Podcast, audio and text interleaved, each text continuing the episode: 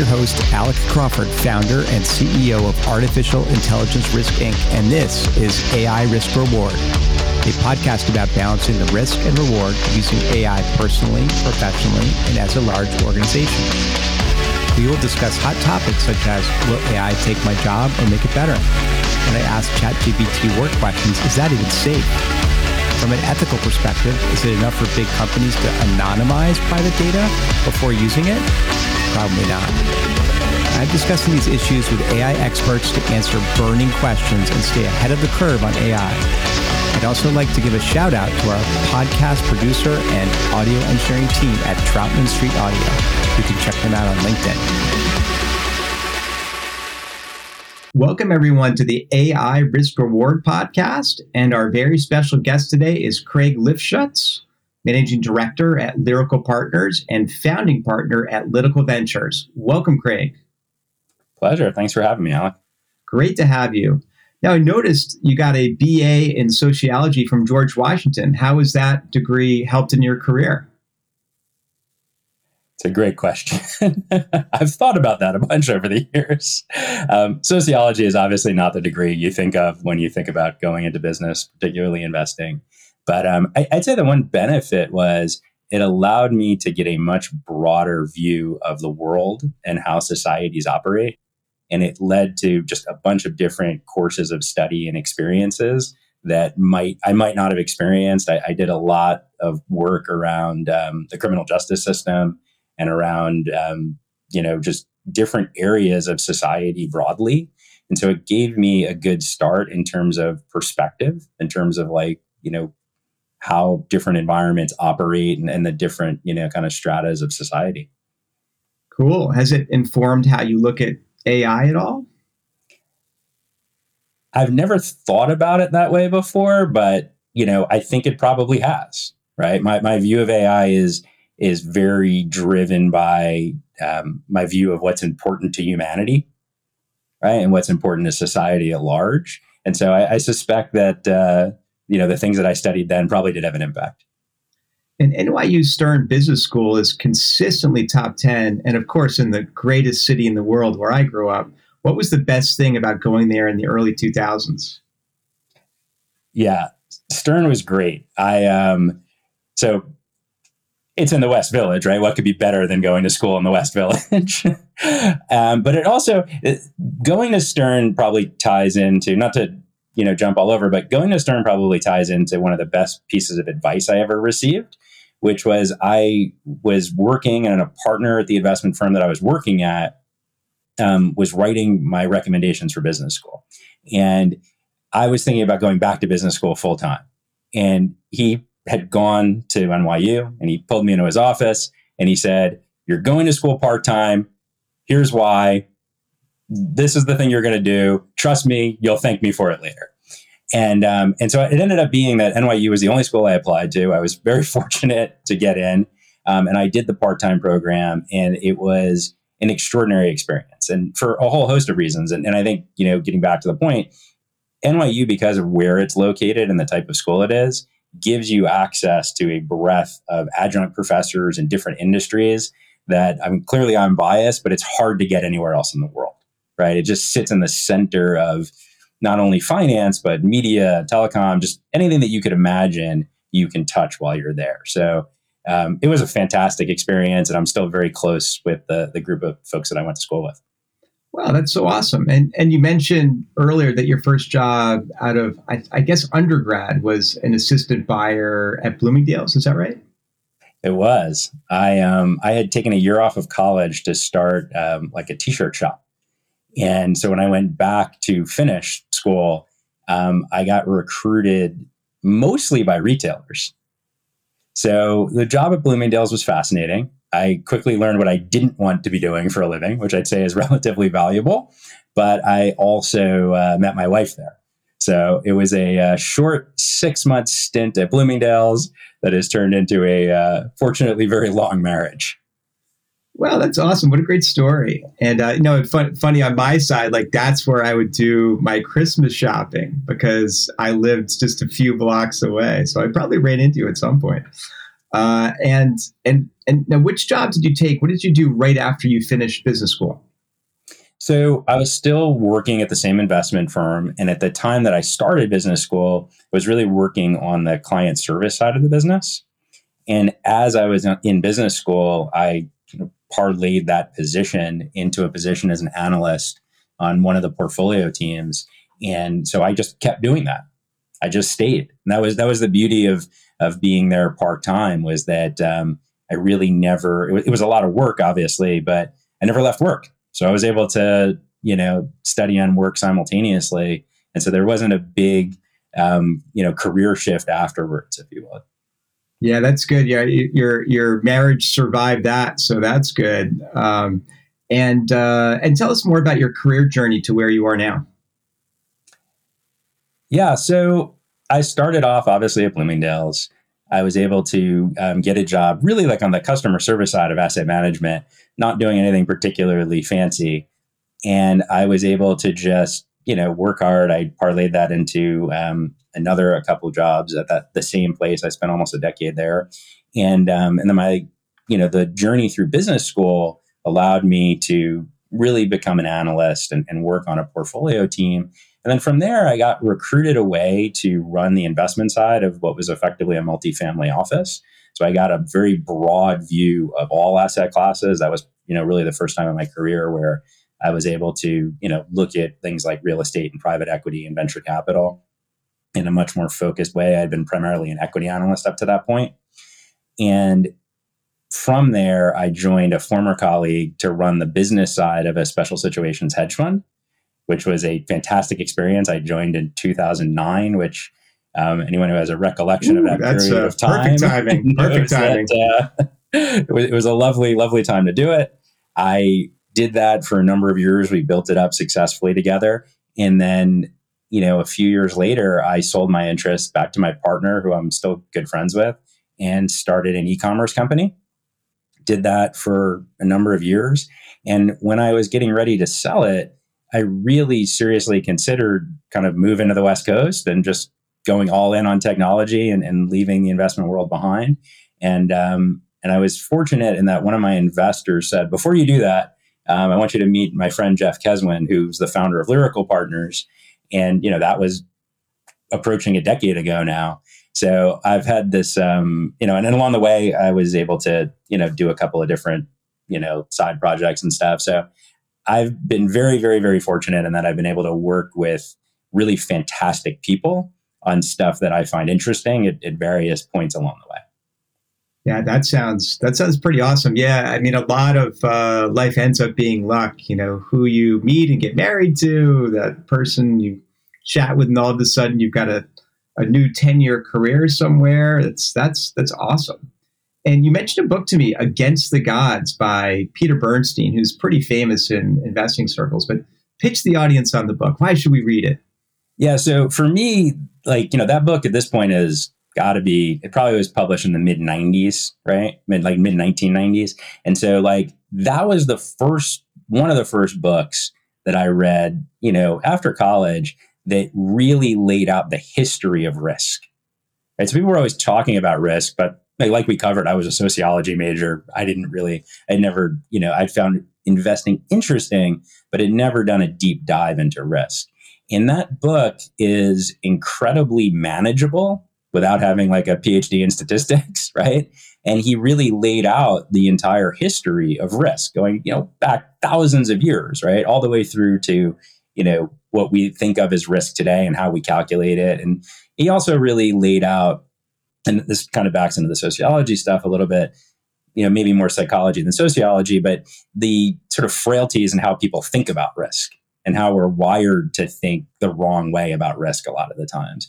And so it was just this sort of fantastic overview on, you know, not only how risk works, but how we got to where we are today. And it sort of sent me on this journey of, you know, reading, you know, dozens more books about risk. But I always think back to it like um, really fondly because it just gave me this fantastic foundation for getting excited about the topic.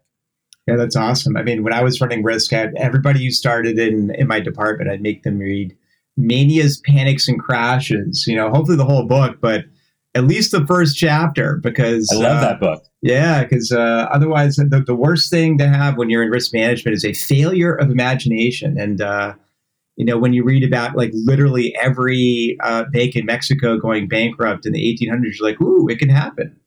Anyway, so uh, both really good books.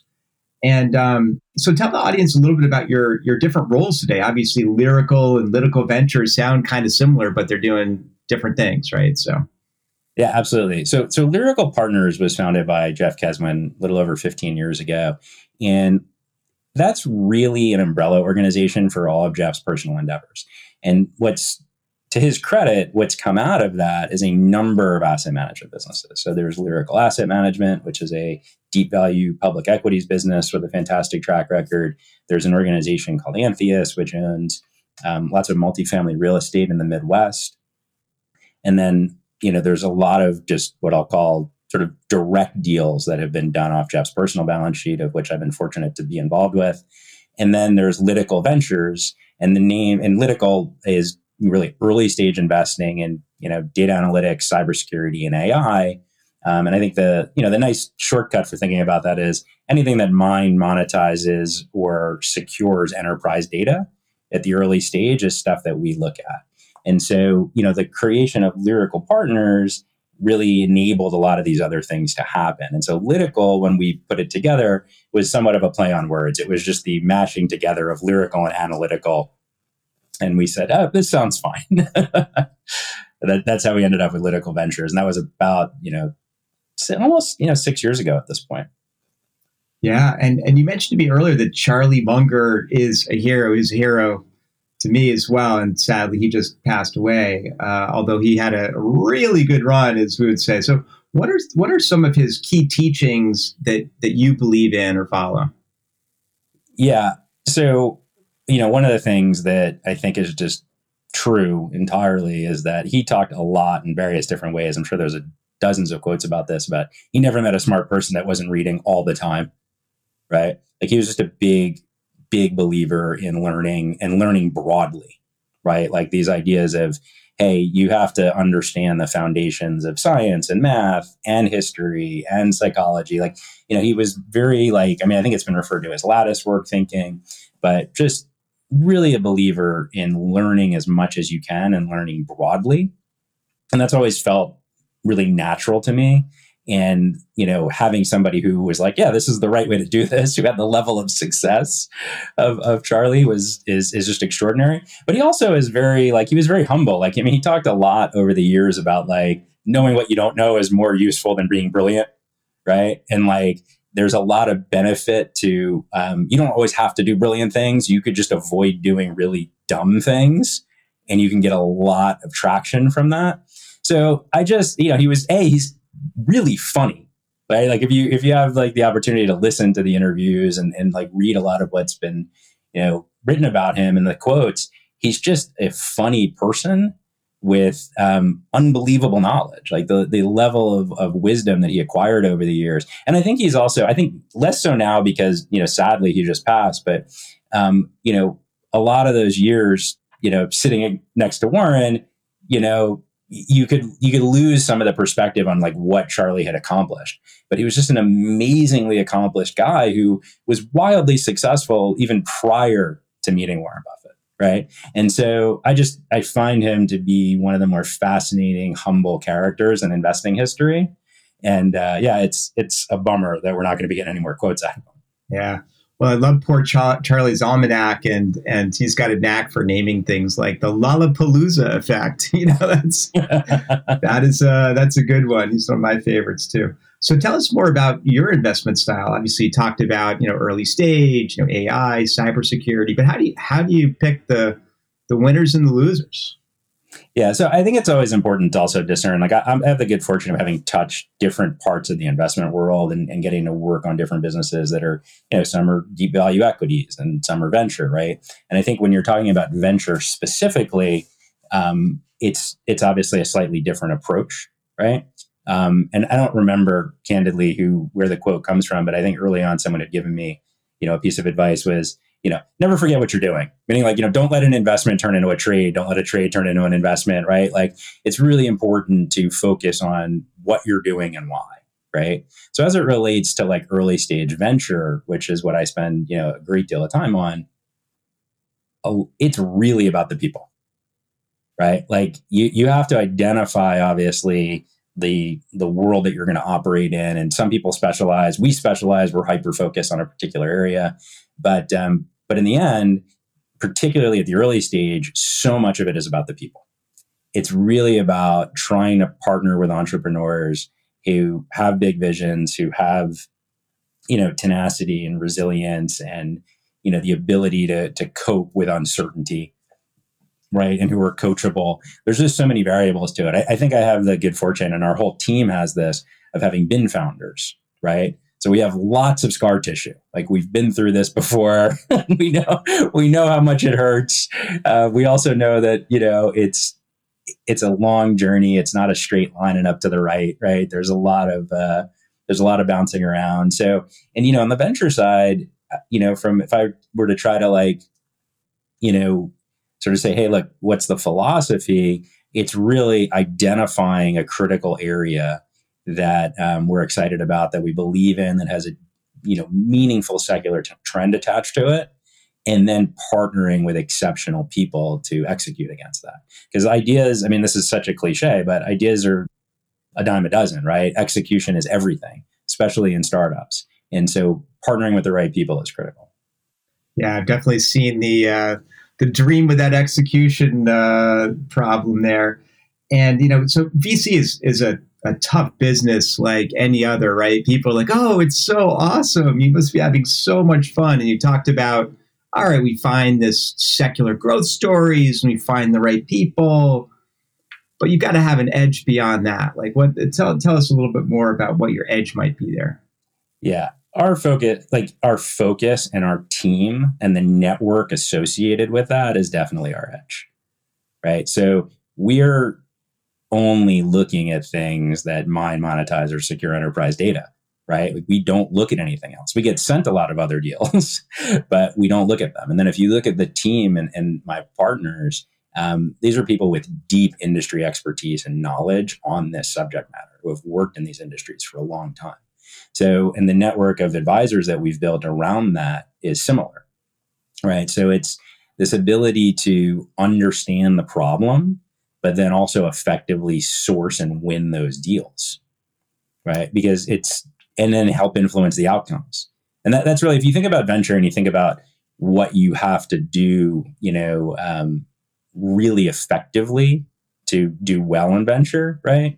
You know, you have to source the right deals, you have to win those deals, and then you have to influence the outcomes. And you have to do all three of them really well and you need to partner with great entrepreneurs and advisors and just have a great community around you to do that.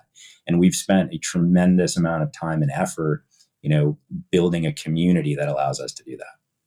Yeah i'm going to come back to one of the words you used earlier which is coachable which i think is so key and you know i spent a lot of time with everyone who worked for me um, on on you know for lack of a better word training right training programs and getting to learn new things but that's a little different from finding an executive, uh, you know, a CEO or a, a, team of founders who they've obviously been really successful. They wouldn't be doing this. So tell, tell us a little bit more about Coachable. How do you figure that out? Yeah, I mean, there's no perfect methodology for it. I know people like to talk about it as if there is some perfect methodology, and you know, there must be some magical ebook out there that will uh, tell you exactly what that is. Um, I think in reality, every person is different, and my experience has been people who are deeply curious and ambitious are often coachable right? Because, you know, it depends on what you mean by coachable. Coachable to me is not telling someone what to do, right? That is not coaching. That's just sort of directing. Um, coaching is you have a person who has, you know, I mean, it's, I, I everybody always goes to sports metaphors and that's because they work pretty well, right? But if you have a lot of natural talent, you know, you might have a coach for various parts of your game and it's super valuable. So I think, you know, when you find an entrepreneur who's deeply, deeply technical, but knows that they don't understand corporate structure very well, right? they're going to be curious about it.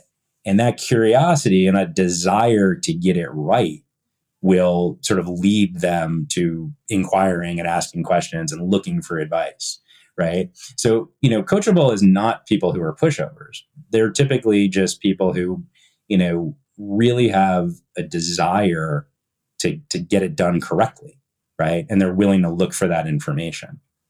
Yeah like you said before know what you don't know um, now at least in ai like you know i've been I've been in the financial markets for for decades and in venture for less of that time, obviously. But I, I I'm noticing that the A rounds just seem to be getting bigger, especially for AI companies. Does that does that sound right to you? Is that a correct observation? I think it's been correct over you know recent time, right? So it's definitely true. I think it also depends on where in like you know AI, there's a lot going on in AI, right? And it depends on where you're investing and which data you're looking at, right? So, you know, hardware is its own thing, obviously. Um, large language models are its own thing. And then there's like call them utilities around building these things. And, you know, without getting into all the technical detail, where you're investing in the ecosystem is going to dictate a lot as to the size of the rounds. But I think in general, um, valuations have gotten heated, to say it modestly, and the rounds have gotten larger. And, and I think there's a number of reasons for that.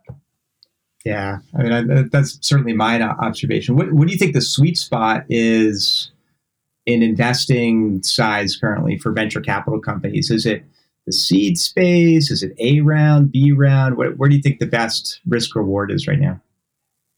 I'm going to be biased because seed and A is what we do the most of, right?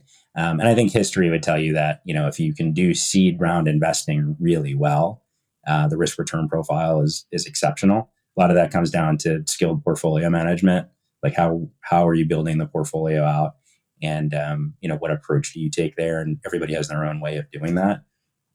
But I do, I, I still feel really strongly that seed and Series A um, create the most you know opportunities for large venture like returns right? And that's that's going back to this point about what business are you in um, you know we're in the business of generating outsized returns right? That's why people come to us. That's why we invest our own capital in our funds is this idea that you know you can in fact generate more material returns doing venture than you can in various other asset classes well, you talked about portfolio, and earlier we talked about risk management. So, how, how do you think about risk management in one of your portfolios or funds?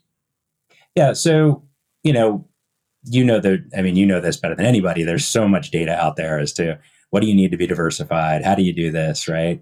Um, you know, we tend to break it down across like not only the sort of data analytics and cybersecurity components of what we're doing, but across size as well, right? So in our portfolios, you know, you'll typically see us do, you know, 20 deals plus or minus two or three. Um, we think that gives us enough diversity that we can, you know, be safely diversified, but also still focus on those companies and give them the attention that's required, and then get the opportunity to really put your foot on the pedal when things are working. Right? That that is that's ultimately you know the, how the math of venture works, right? Um, when things are working, you want to effectively press your bets and continue to you know to run with those companies. And so that number we found is a good, solid, you know, place to sit. It gives you comfort that you're not you know way over allocated to something, but you're also not just building. Uh, you know, it's like there's a spray or pray concept in certain parts of venture, right? Which, which I'm sure you've heard before. And that's just not our approach. We like to kind of have our hands around it and understand, you know, what all these companies are up to. Yeah, I can understand being involved in in 20 companies. When you see venture capital firms with a thousand investments, you got to scratch your head and go, how are they helping those thousand companies this week? Right? That seems that seems tough. Anyway, so um, so what you mentioned one of your investments was actually a restaurant. So I was I was intrigued. Uh, how did you end up investing in Kings of Kobe in New York City? Yeah. So to be clear, that is not a Lytical ventures investment or a lyrical asset management investment. That is just a testament to Jeff Keswin's um, willingness to back um, entrepreneurs and give them an opportunity. We um, so our partners in, in Lytical Ventures one day. This is many years ago. Um, came over to uh, our offices and said, "Hey, we found this new um, hot dog and burger place. You guys should come check it out with us." Which totally randomly we were like free that day, and we said, "Sure." So we went and we met um, the guy at the time who owned it, and ended up building a relationship with him over time. And he had a much bigger vision for what he was trying to build, and he's a very creative guy who just happens to be, um, you know, a great partner and good human being. And um, you know, Jeff was very supportive and said, "Hey, if you can, um, you can structure a deal that makes sense for everybody involved, um, I'd like to give this entrepreneur a chance to chase his dream." And so that was, um, you know, much more of a lyrical partners, um, you know, adventure. That sounds cool. And then, and more broadly, how do you think about uh, going back to AI? How do you think about ethics around AI and investing in AI? For example, would you invest in a company that could use personal data to find and sway swing voters towards a political candidate, for example? Yeah, it's such an important topic. And I have given it quite a bit of thought. I don't know that anyone has given it enough thought, right? So I don't believe good investing is the kind of investing where you're investing in things that manipulate people, right? I think it's the same thing with like you can have strong opinions, like moral opinions about these things, but it's also pretty clear that like, you know, even if you look outside of venture, like investing in products that kill people is just bad business, right? Like you don't have to be a saint to recognize it's a bad idea to do bad things to your customers, right? So I would say, you know, conceptually, I think manipulating democracy is a bad thing. And I would be much more intrigued by companies that were doing things to secure people's private data and really, you know, make sure that our system continues to operate the way it's designed to operate. Yeah, I also understand you've produced a couple of independent movies. Like, how, how does that help uh, you think about venture capital investing?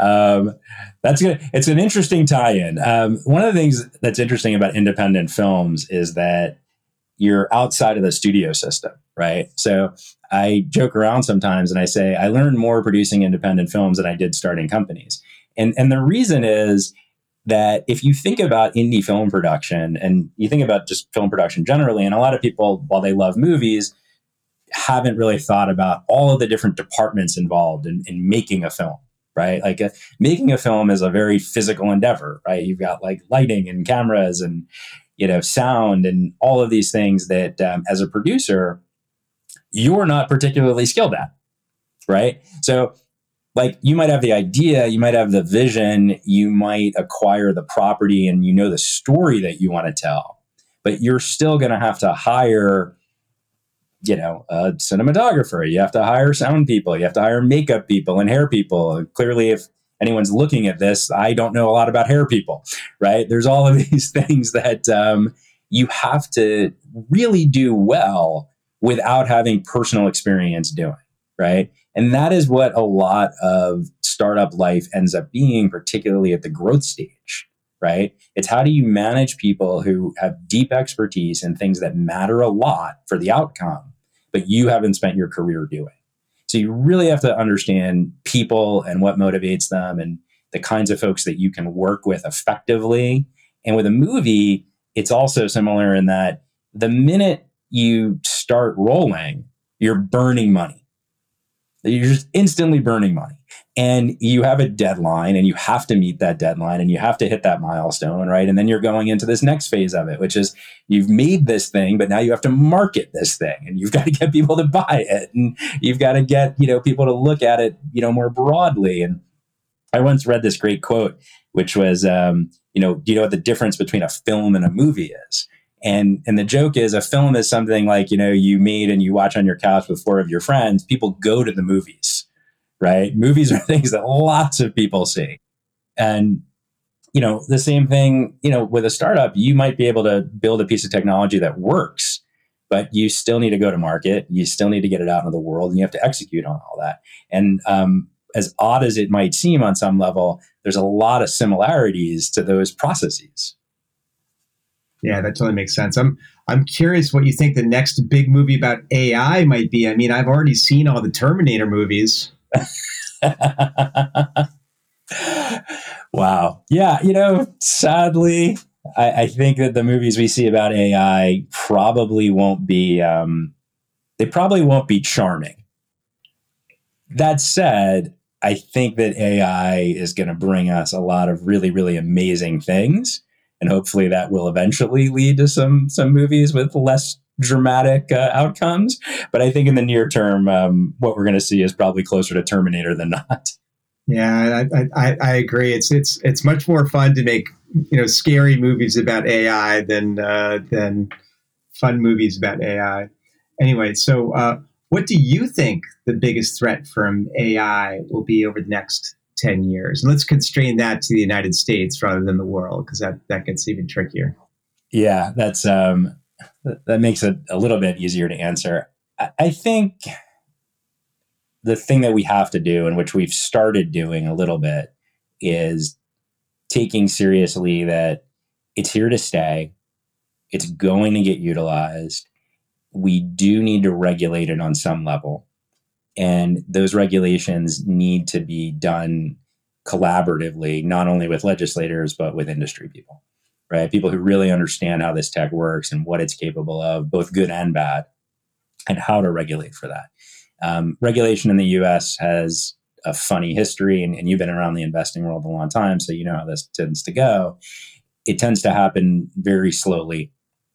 The problem now is that um, this is probably the greatest mismatch ever in terms of the development of capabilities versus the timeline to legislate it, right? So I do think that there are some well-intended people who recognize that um, you know the cat's out of the bag and they have to take this very very seriously in terms of how it impacts the public.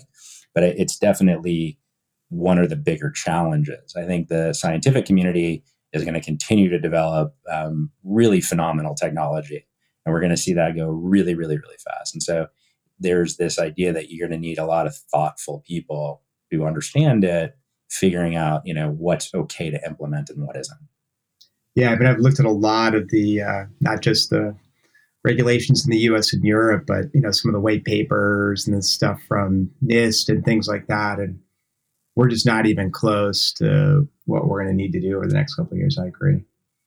Anyway, I'm going to switch gears to the advice section. Um, so, what advice do you have for founders? Yeah, so every founder is different and I feel like they all require, you know, going back to your coaching thing, they all require a little bit of different advice, right? But um, you know, I think a lot of this has to do with you know be realistic as crazy as that might sound, right? So people always say founders have massive visions and they want to do big things. And, and, I think that's great. And I think people should have massive visions, right? And they should try to change the world. And I'm, you know, really in support of that. Um, but when, and I guess I'm, I'm code, like sort of couching this a little bit in founders who want venture capital and less so in founders broadly. Because it's important to remember most businesses that get created in the world are not venture backed, right? Like venture backed businesses are a very particular thing. And so, um, I should probably let's say, I mean, if you want me to go in that direction in terms of like for yeah, yeah let's talk about venture back, venture sure. backing, you know, that's that's a different sort of animal. And I, and I think when it, that goes back to my point about being realistic is, you know, study who you're going to approach, right? Like know who you're approaching. Um, every venture capital firm is not created equal. They have partners that are all different. They have different backgrounds. They have different areas of interest, different stages. Um, it's always a bummer when you get approached by people who, you know, are probably really smart and might have a good idea and are totally wasting their time barking up the wrong tree, right? It's like if somebody approaches one of my Lytical partners with the next great idea for you know, a consumer product, they can't help, right? That's not their world. They're not going to be able to do that. And that happens sadly more than you might think, right? Um, and then the other thing, just broadly, once you're committed to doing it, and I, I kind of going back to the movie thing, I, I always sort of like um, say there's another similarity here, which is you know know yourself, and if you can be talked out of doing it, you probably shouldn't. Right? Being a founder is really hard. I I loved it. I love you know everything about starting companies, but it's hard. Right? There's easier ways to make money. Um, there's a whole bunch of reasons that people shouldn't do it. So the people that do should really know themselves and know why they're doing it and, and have a passion for what they're going to do. Right. And if you have that and you're, you know, you wake up every day, you know, committed to that, it gets a lot easier despite all of the challenges associated with it. Yeah, that's that's some that's some good advice. I mean, I've I've met hundreds of founders and they're all amazing and passionate people, but obviously, you know, not all of them are ready for venture capital. Um, and say, speaking of investments, like how, how are you? Um, tell the audience how you're getting investment ideas in your current role. Right. So, you know, we set out. I'm going to talk mostly about Lytical, right? Is that you know our goal, and fortunately, it feels like we've been successful at this. Is you know you can look for needles in haystacks. It's very very difficult, right? Um, our objective has always been to build a magnet. And the idea being that if entrepreneurs and advisors and the ecosystem knows that you're focused solely on these things and you're able to make decisions quickly and effectively in your space, you tend to attract a lot of deals. So, you know, I mentioned like, you know, one of my partners, Lucas Nelson, has been, you know, working in cybersecurity for really the vast majority of his career, like since he left college, both in operating roles and in investing roles. Right. So, you know, he was heavily involved with Black Hat and DEF CON. Like he's somebody who is deeply entrenched in that ecosystem. And so, you know, we get deals via our relationships, right? Um, that's sort of how it always works. And that's through all of our relationships. It's through the relationships at Lyrical. It's through the people, you know, Jeff and I have built relationships over the years. Uh, Graham and Steve, are other partners, it's the same thing. They come from different parts of technology and investing, and they have deep networks that they've maintained. And you know, the advisors that we work with are you know really engaged with us, and so they see a lot of like early tech, right? Like, so you have you know CISOs who see things faster, and so you know for the stage that we invest in, we like to see things early, right? We often see things before they've been widely adopted, and so staying close to people in your ecosystem is, is a big part of that. Great advice. And turning back to AI, how do you think corporate and world leaders can use AI for good? There's so much good. I mean, I think people have to be less focused on all of the fear around it and spend a little bit more time thinking about the good things they can do with it. Like I just there's something I saw on television over the weekend where um, there's a study going on. I think it's at Stanford. Hopefully, I don't get it wrong. Where they've developed a technology that allows people with ALS to have their brain waves read and then communicated. Right. So the the, the best technology that had been around that was they had done some eye tracking a while back, right? Because ALS is a horrible, debilitating disease, right? And just the ability, one of the worst things that happens to people is, is that they are totally functional but have lost their ability to communicate, right? And so they're using a whole bunch of technologies, but AI is playing a role in that in order to translate um, thought patterns into words, right? And so you look at something like that, and, and my hope would be, at least as my take, is like there's you can get really motivated by that right like there is there's a lot of good that can be done in the world if you focus on the capabilities of these technologies rather than just all the scary stuff right? And you know and back to your point about you know ecosystems and, and democracy and, and you know like voting rights and stuff like these tools can be tools of defense as well as offense right?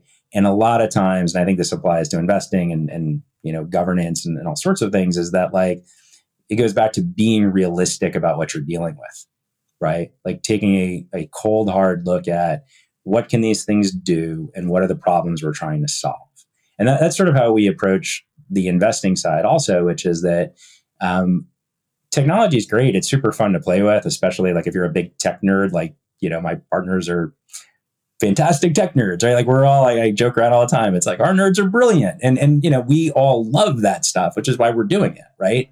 But in the end, when you're investing in things, and, and this is similarly when you're trying to solve problems, you know, what we really start from is what business problem is this technology being used to solve? Right. Like, how is this helping people? Because people are the ones that ultimately either do the work or make the decisions and you know, even for a corporation who arguably is just trying to drive profitability, um, understanding what problem you're solving and why you're uniquely equipped to solve that problem is probably more valuable than anything else. Right? A lot of times people are just making toys, if you will. Right? There are very cool like tricks that you can do with tech, but you might not be solving an important problem. And so there's a, there's a lot of value in sort of taking a step back, taking the time to really understand what it, this stuff is capable of, and then applying that to things you see as meaningful challenges and problems. Yeah, I'm constantly telling founders like you've got to fall in love with the problem. Yeah, hundred percent. Yeah, because a lot of times they fall in love with the solution and they don't know what the problem is they're trying to fix, which is a problem. yeah, no, it's it's yeah. It, it, there's nothing better you can do for a business person than take away their pain.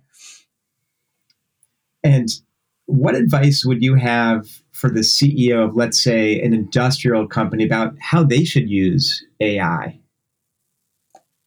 I think it's very similar to what we just talked about. It's un, like, you know, they each have their own problems, right? Like industrial companies in particular have, you know, to their credit, I mean, some of the people who manage these companies are very smart on a whole slew of topics, right? because software is great and we all love it and it's a lot of fun to talk about and see it built but you know industrial companies where you're sourcing raw materials right you've got an entire supply chain you've got supply chain security there's just so many variables right and so having somebody and, and i think you'll see this over time like if you go back even 10 years ago like the idea of like the of a CISO sitting on a board, right? Like having a security person sitting on like a corporate board seemed crazy right? Now all of a sudden it's like people are like, no, no, no, we have to have the security people in the room all the time, right?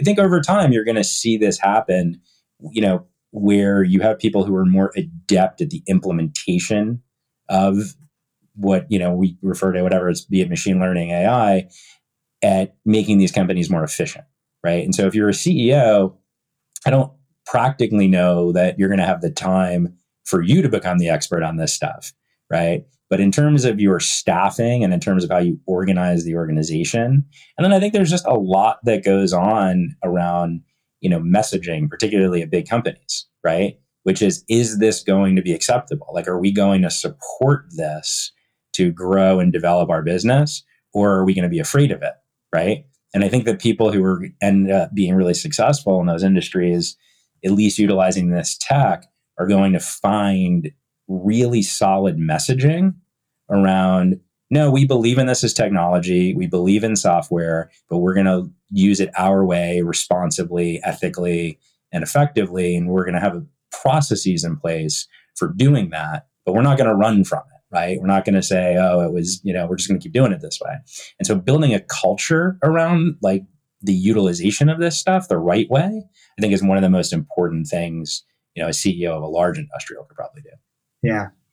Turning back to uh, venture capital, you know, I, I I've been telling your parents who come to me and go, "Oh, my son or daughter wants to do something in finance. Like, what should they do?" And I, I for for twenty years, I've been saying venture capital or private equity. That's uh, that's where they should go. But how about some practical advice for, let's say, students in college, or you know, they want to eventually get into venture capital or private equity? Like, what what should they do? What's the what's the the track there? So I think they're very different tracks, right? Private equity is, um, you know, you're looking at businesses where the the financial aspects of it are really material, right? Where you know, you know, I wasn't an investment banker, so it's hard for me to say, hey, you know, go become an investment banker, then go work in private equity. That's a well worn path. Um, the reality is, if you want to work in private equity, that path probably still works pretty well.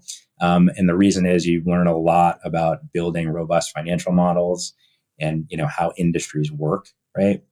Venture tends to be a little bit different, particularly early stage venture, because not that the financials don't matter, because they do, but in the early stages, the financials are only a small component of what's happening, right? You're really trying to um, create, oftentimes create an industry or you know create and establish a piece of technology that's never been seen before. So it's a different skill set, um, and I think you have to you know have some sense of which of those you find to be most interesting. The other thing too is that I think most people end up in venture a little bit later in their career. So it's not common for somebody to just come right out of college and go work in venture capital. Because in the end, venture capital is still really about building companies. And it's mostly about building technology companies. So you see a lot of folks go work at a technology company, right? Like if you go work your way up over a period of years to be the head of sales for a software company, and you've learned a lot over the years, that might position you better than some other folks to, you know, work in venture. Similarly, if you start companies and sell them, that's a lot of the people that you find working in venture. So venture has a, I'd say, m- the most unique path in that it's not very specific, right? Like it's it, people get to it various different ways.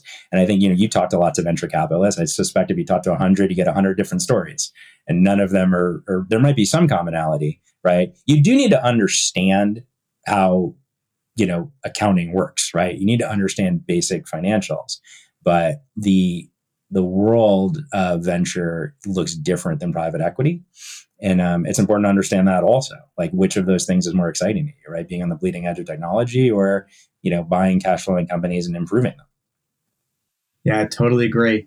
Awesome. So now uh, we're heading into our lightning round. It's the last few minutes where I, I mention different things and ask if you think they're underrated or overrated and why.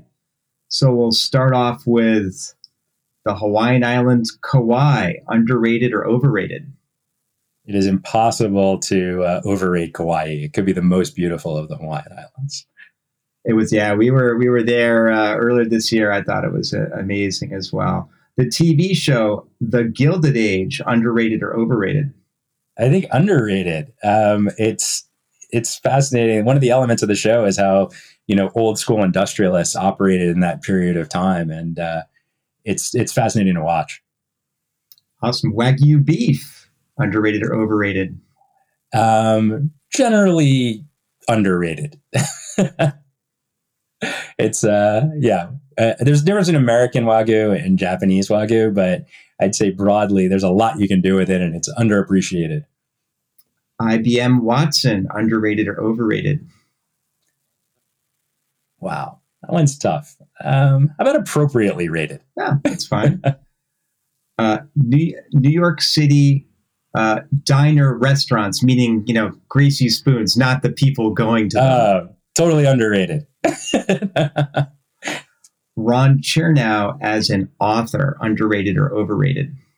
Um, well, he's widely celebrated, but I would still say underrated. Um, if you, you, his biographies are just um, they're, they're fantastic. Um, I, I think that you know he does these deep dives into folks where you really get to see everything like warts and all, right? So you don't come away thinking, hey, these people lived like perfectly charmed lives. You really come away thinking, wow, that person is wildly accomplished, but it wasn't easy. There were a lot of bumps in the road. And um, and he gives you a really complete picture of of how folks got to where they did. And so uh, definitely underrated. Existential threat to humanity from AI, underrated or overrated? Oh, think a little like over indexed. Is that a fair? I know I'm ch- I'm not answering it precisely, but like uh, close uh, enough, close enough. New York City yellow taxis instead of Ubers, underrated or wow. overrated? I think as an experience, probably underrated. Like if you're not a New Yorker and you want part of like the old school New York experience, it's an experience, right? Um, I will confess I don't take them often anymore, but um, but if I walk out of the building and there's one there, I'll, I'll totally hop in. It, it's an experience to have. Yeah, and and don't forget no surge pricing. Exactly. Running a marathon, underrated or overrated? Overrated. and lastly, Marlon Brando as an actor, wow. underrated or overrated? So I, I, I can't speak to the entire body of work, but if we're just talking The Godfather, I would have to say uh, underrated, even though he was wildly celebrated. It's uh, it's probably one of the most fantastic performances in movie history. Well, Craig, this has been awesome. This has been Craig Lifschutz. He is the managing director at Lyrical Partners and a founding partner at Lytical Ventures. Craig, thanks for coming on the show. Thanks for having me, Alec. Are listening to the AI Risk Reward Podcast with your host, Alec Crawford. You can find us anywhere you listen to podcasts, for example, Apple Podcasts. Production and sound engineering by Troutman Street Audio. You can find them on LinkedIn. Please like, subscribe, and comment.